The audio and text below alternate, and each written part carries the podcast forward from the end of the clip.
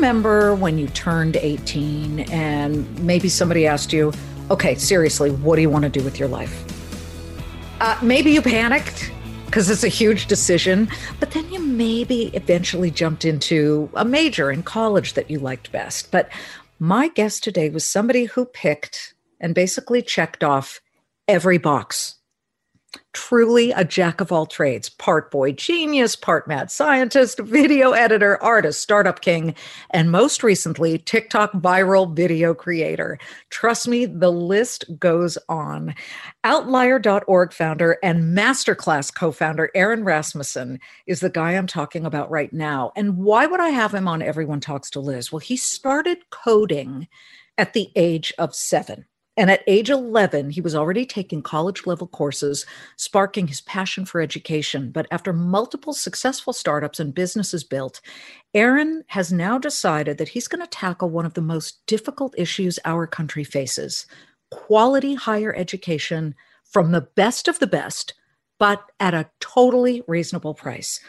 He's really been somebody who's standing on the cusp of technology and art for years, but totally self-driven. So I said, get him on here. We are so excited to share his story with you today. Aaron Rasmussen, welcome to Everyone Talks to Liz. Great to have you. Thanks so much for having me, Liz. Okay, coding at age seven. Can I tell you what I was doing at age seven? I was drawing ponies in the margins of my homework at age seven. Well, I got to tell you, your ponies are probably better than mine because I wasn't.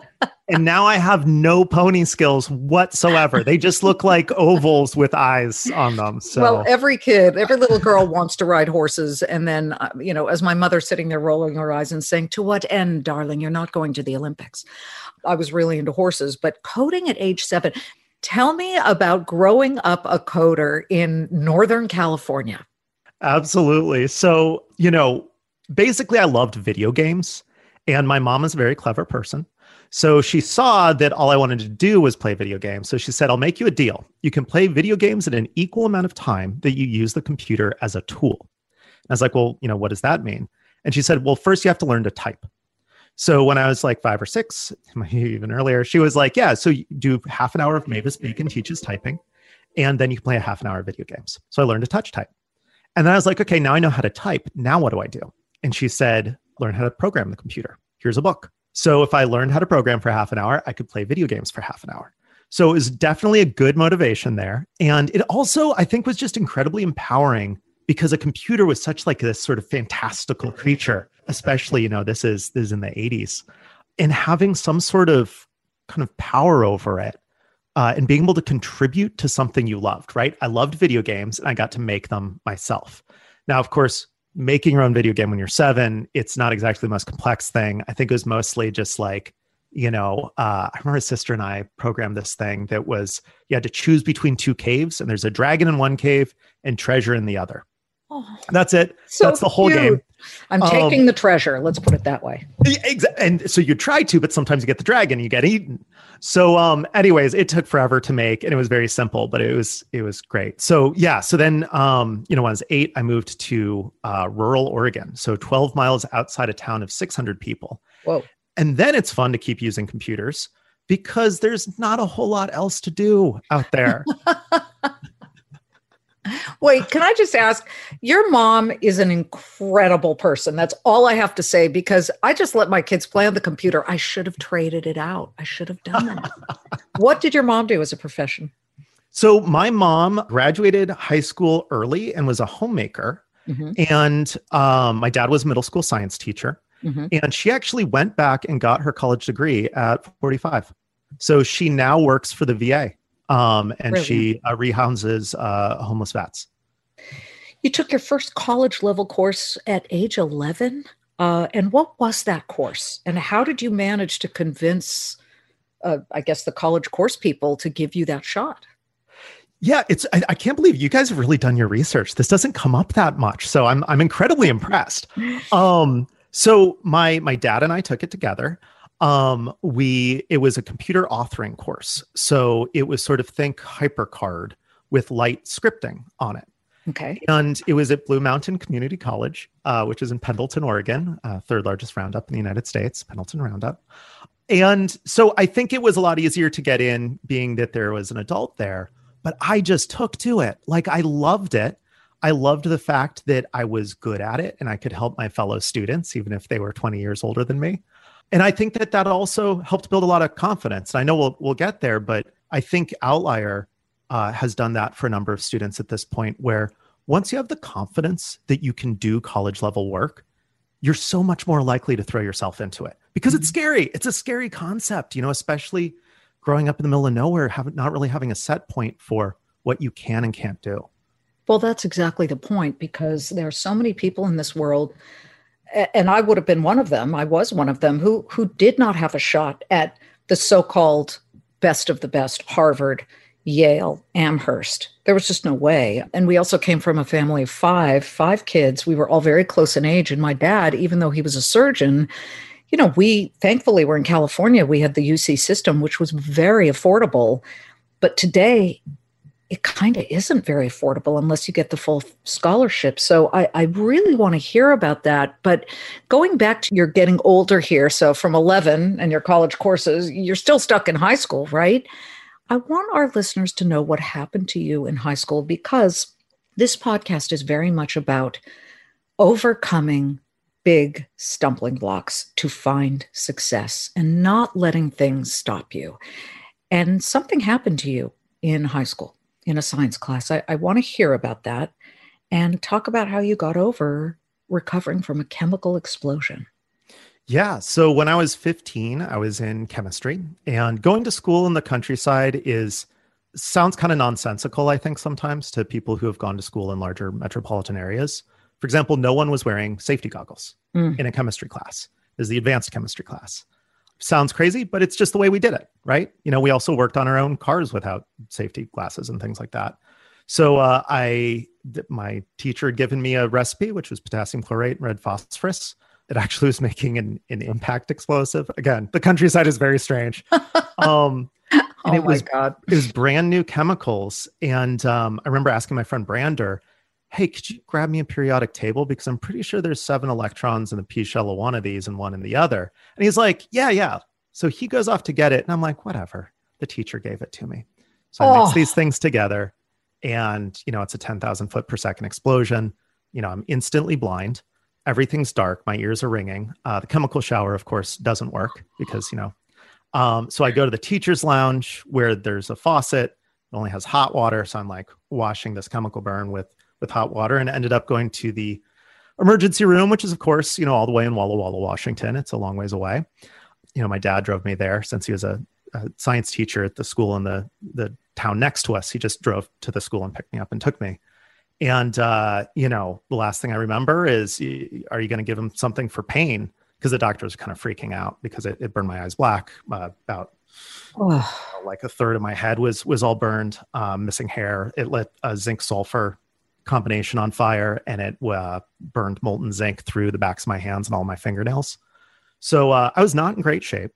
And I remember them just being like, um, um, and my dad said, how about Demerol? And they just said, Demerol, some number of C C. And I feel a, a pinprick, and I wake up a day later mm. in total darkness.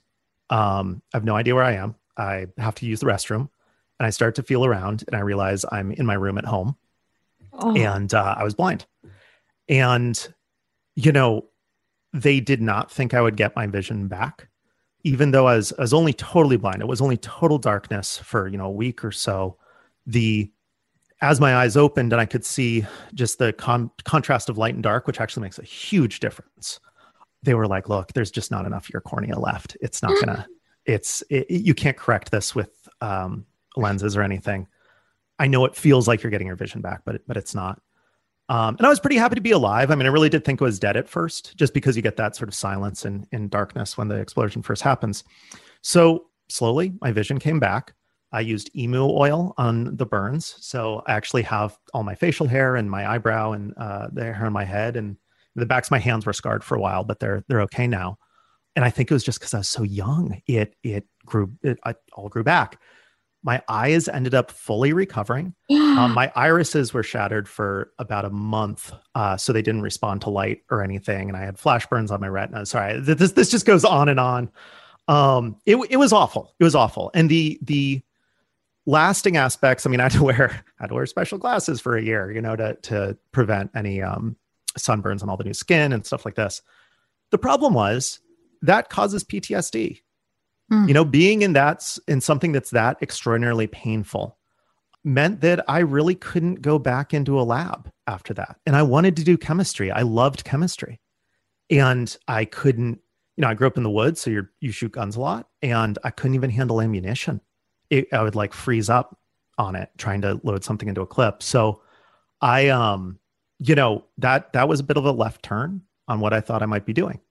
So I ended up graduating high school early. I'm um, actually doing dual enrollment and going to school for advertising at Boston University on a Pell Grant and scholarships.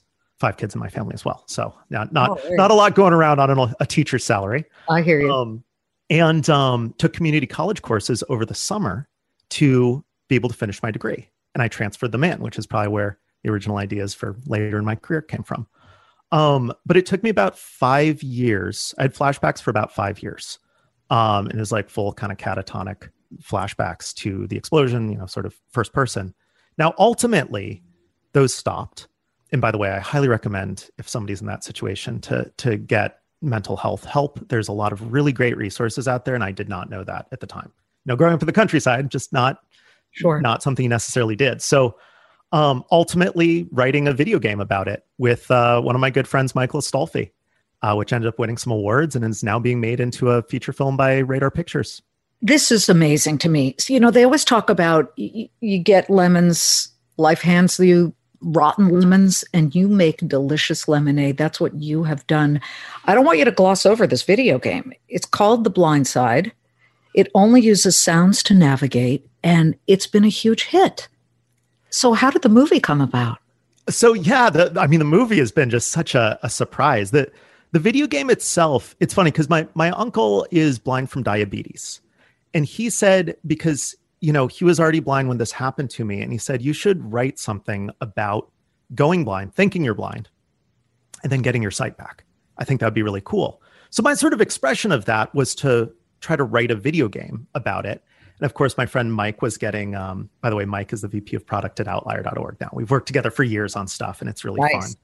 fun. Um, so we we made this thing and got some coverage. We ended up on, you know, putting on Kickstarter, and it got in Wired and all this sort of thing. That was almost ten years ago, I think, nine or ten years ago. And last year, we get a LinkedIn message from a producer at Radar saying, hey, we, you know, we did Jumanji and Spring Breakers and stuff like that, and we're really interested in this. And Mike and I are like, what? Like our weird art game from, from a decade ago. And uh, so we hop on the phone, and th- they're just totally into it. And now it's being written by the Soska sisters, um, who are these twins that that um, have written some really cool horror movies. And uh, they're just, they were totally into it. They, they'd read all about it. They'd seen the playthroughs, everything. So it, It's been such a fun experience for Mike and I, because we're, you know, we're building outlier dot org right now. Um, but in the background, we're getting updates about this movie. It's called Unseen, but it's, uh, it's pretty cool. Okay. Who's going to play you? Well, fortunately, fortunately the, since the movie is the video game, it's, it's about animation. A fictional character named Case. Now here's the funny thing. Okay. Case was played by Michael in our video game. So we don't, we don't know yet. We don't know. Um, and I, I can't wait to find out. And what's funny is Don, the, the, um, the woman in the video game, who's his girlfriend, is his, was played by his real life, now fiance, Michelle. Aww. So we get to see who gets cast as that. Oh, that's so exciting. You guys have to get a clause in there that you get a part. Even if it's a cameo voice role. Who cares? Our yeah, our our one requirement is that we didn't have to do anything because we're too busy with with our day jobs. There you go. All right.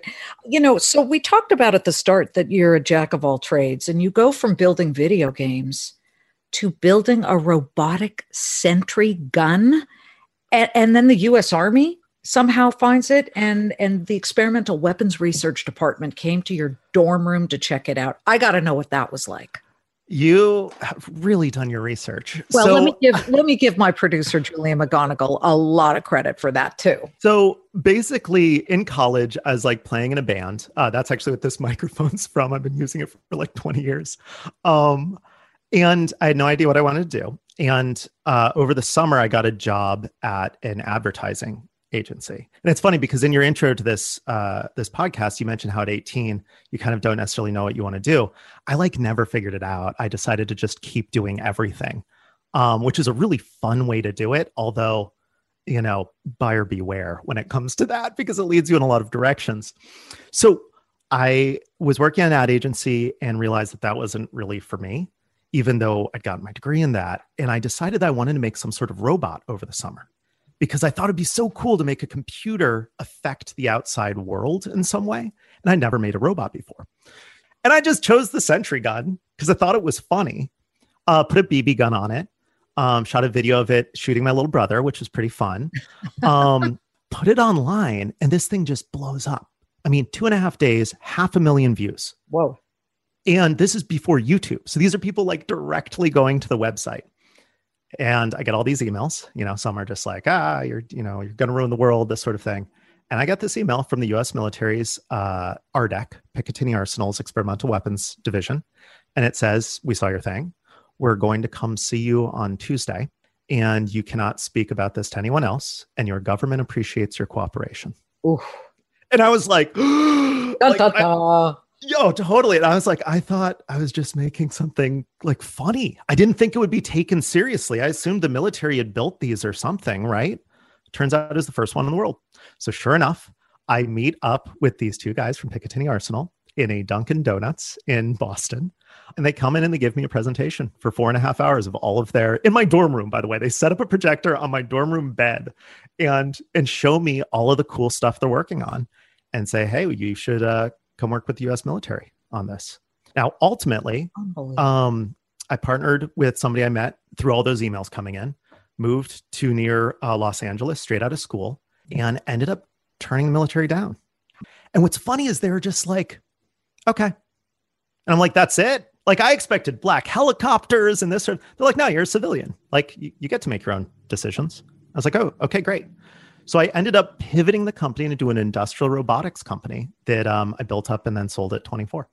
This is Everyone Talks to Liz, and we'll be right back.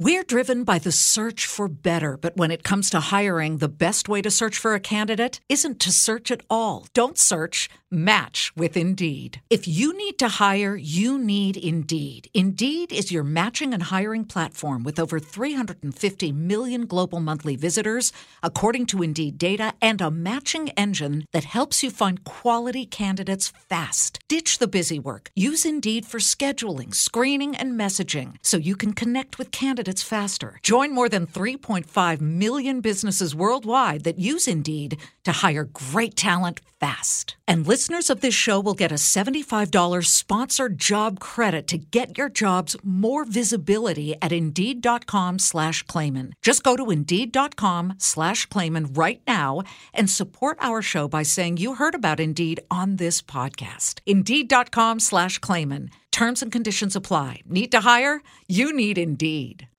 This is so indicative, and it really lays out how you became one of these check all the boxes and dive headfirst into life type of people, and to then transition to MasterClass, which, by the way, is the most incredible website that came to my attention at the start of COVID because the New York Times had a big full-page ad. I think it was the Times. And I looked and I said, oh, my God, I can learn from Scorsese. I can learn from Annie Leibovitz how to do photography. I can learn from the best of the best, Frank Gehry, on, on creativity and architecture.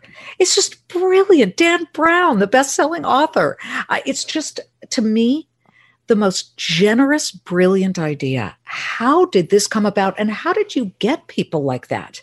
How did you get these best of the best type of people, Shonda Rhimes, to do these kinds of masterclasses that anyone who pays a small fee is able to then learn from?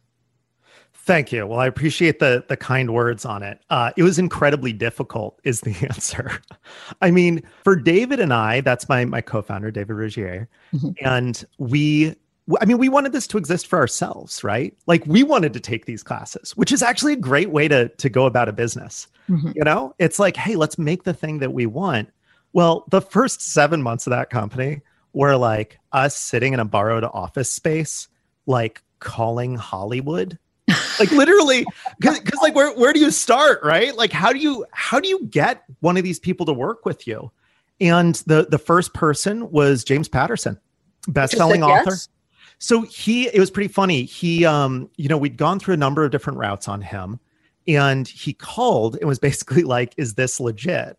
Um, so David and I flew out to uh, it was like upstate New York, um, and we met up with him and and talked with him, and he loved it. He was like, I, I try to do this all the time with my co-authors, because he works with co-authors. So he spends a lot of time teaching people, how do you write a best-selling novel? Um, so it was totally awesome.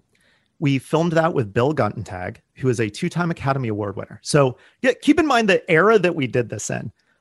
Online education back then was like a webcam in the back of a classroom. And here we are with a two-time Academy Award winning director filming this thing. So then we get the footage back, and I cut a trailer from it, and then we could show people what this thing looked like.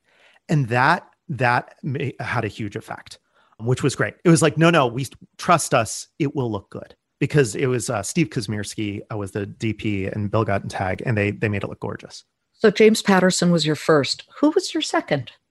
So the second one we filmed was Dustin Hoffman, and the third was Serena Williams. Wow. Um, now, the people that signed on, I th- th- it was Serena, Dustin, Usher, and Annie Leibovitz.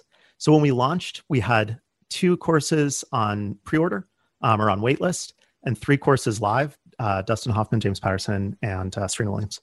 Listeners, do you understand that this is a kid who grew up in farmland, Oregon, small town, who comes up with an idea and says, I'm going to do this. This is exactly the everyone talks to Liz spirit, Aaron. I'm looking right now at Judd Apatow, David Mamet, Aaron Sorkin. This is just the uh, the entertainment side here. And then you go into cooking. You've got Wolfgang Puck. You've got everybody who matters here. Gordon Ramsay. This is hilarious. Cooking and plating ravioli. Gordon Ramsay is giving you his best of the best tips. There's just so much out here. I personally love all the ones that help you with terrorist negotiation, which I may never have to deal with, but I find it all very fascinating, because sometimes when you're negotiating to land a job, it's like negotiating with terrorists, but you've got to then transition to what you're doing now, and that is Outlier. Why is that different, and how is that different from MasterClass? Yeah. So um, I took a year off after MasterClass to actually travel, because, you know, I've been kind of nonstop for, uh, actually, I started working when I was twelve. Um, you're allowed to legally work in Oregon when you're twelve picking strawberries. So I picked strawberries. I could make eight bucks an hour, which was a lot back then. So I was pretty, pretty thrilled about that. So I took a year off because I felt like I didn't understand the world well enough. You know, everybody talks about changing the world. Well, go see it. Mm-hmm. So I'd never been to India or China or East Africa or Eastern Europe, all these really important places for the future. So now, granted, this is also a great excuse to just like go have an adventure. So like learn scuba diving, fly a glider, tear my Achilles tendon, get parasites, like all sorts of fun.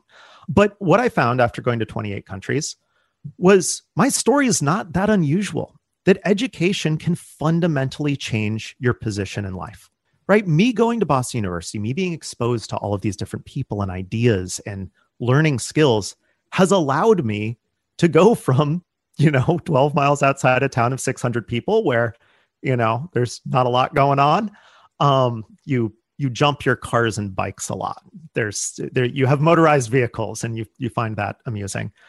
So what I found is this is not unusual, but what is unusual is access to education. That this is expensive. College is expensive right now. Um, there are geographic constraints on people. There are time constraints. And I wondered why that was. You know, I thought back to this blog post that I'd read by Woody Flowers, and he said, there are a million Calculus One students every year at oh. the college level. They spend on average twenty-five hundred dollars per course. That means in America, just in college, we spend two and a half billion dollars a year on Calculus One. And he said, well, why not spend ten million dollars and make the greatest calculus course ever? Because forty percent of those students fail. So we're wasting a billion dollars a year in failed calculus. Crazy.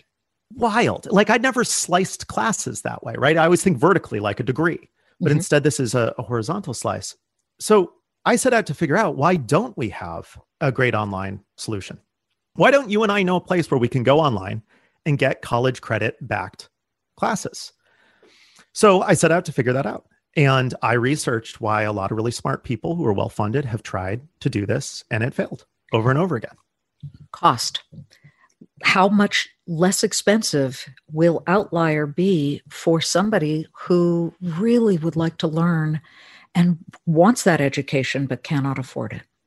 So right now, it is eighty percent less than the average oh. cost. So it's four hundred dollars for a, an intro course. You get three college credits from the University of Pittsburgh, which are very transferable into to universities.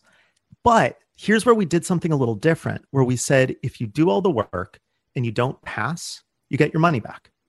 So what we did is we aligned our incentives with the students' incentives. So they're paying to learn, not paying to be taught at, which is a, it's, it's subtle, but it's incredibly important. So what that's resulted in, and, you know, keep in mind the set points. When we launched, um, you know, people talk about completion rates of two percent, six percent, right? We, we've all heard these stories about these sort of massive online courses. We launched with near in-person uh, completion rates. And in fact, over last summer, we had better than the national average in students completing and getting credit in our calculus course. Fantastic. So we are so excited about this. I mean, this... in many ways, this is like fixing what was wrong with my own upbringing. This is the access that would have been so meaningful to somebody like me.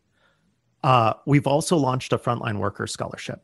So together with the University of Pittsburgh and University of Pittsburgh Johnstown, we're giving away three point eight million dollars worth of college credits.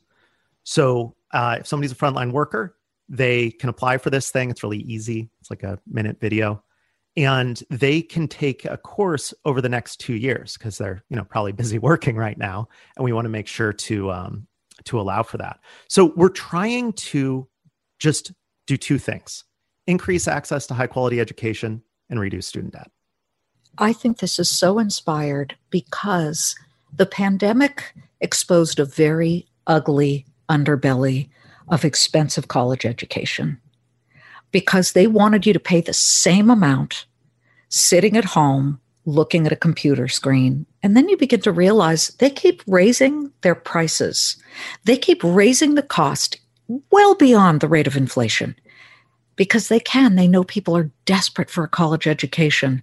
But to me, the most important aspect of what you're doing with Outlier is democratizing quality education at a much better price. I wish you and your team the best of luck with Outlier dot org.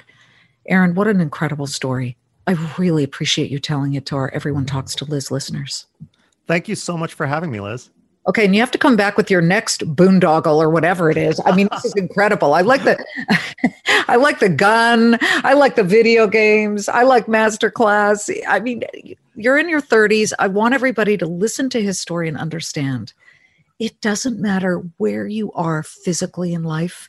If you have the heart, the soul, and the ambition to just get out there and grab success, Aaron is your model.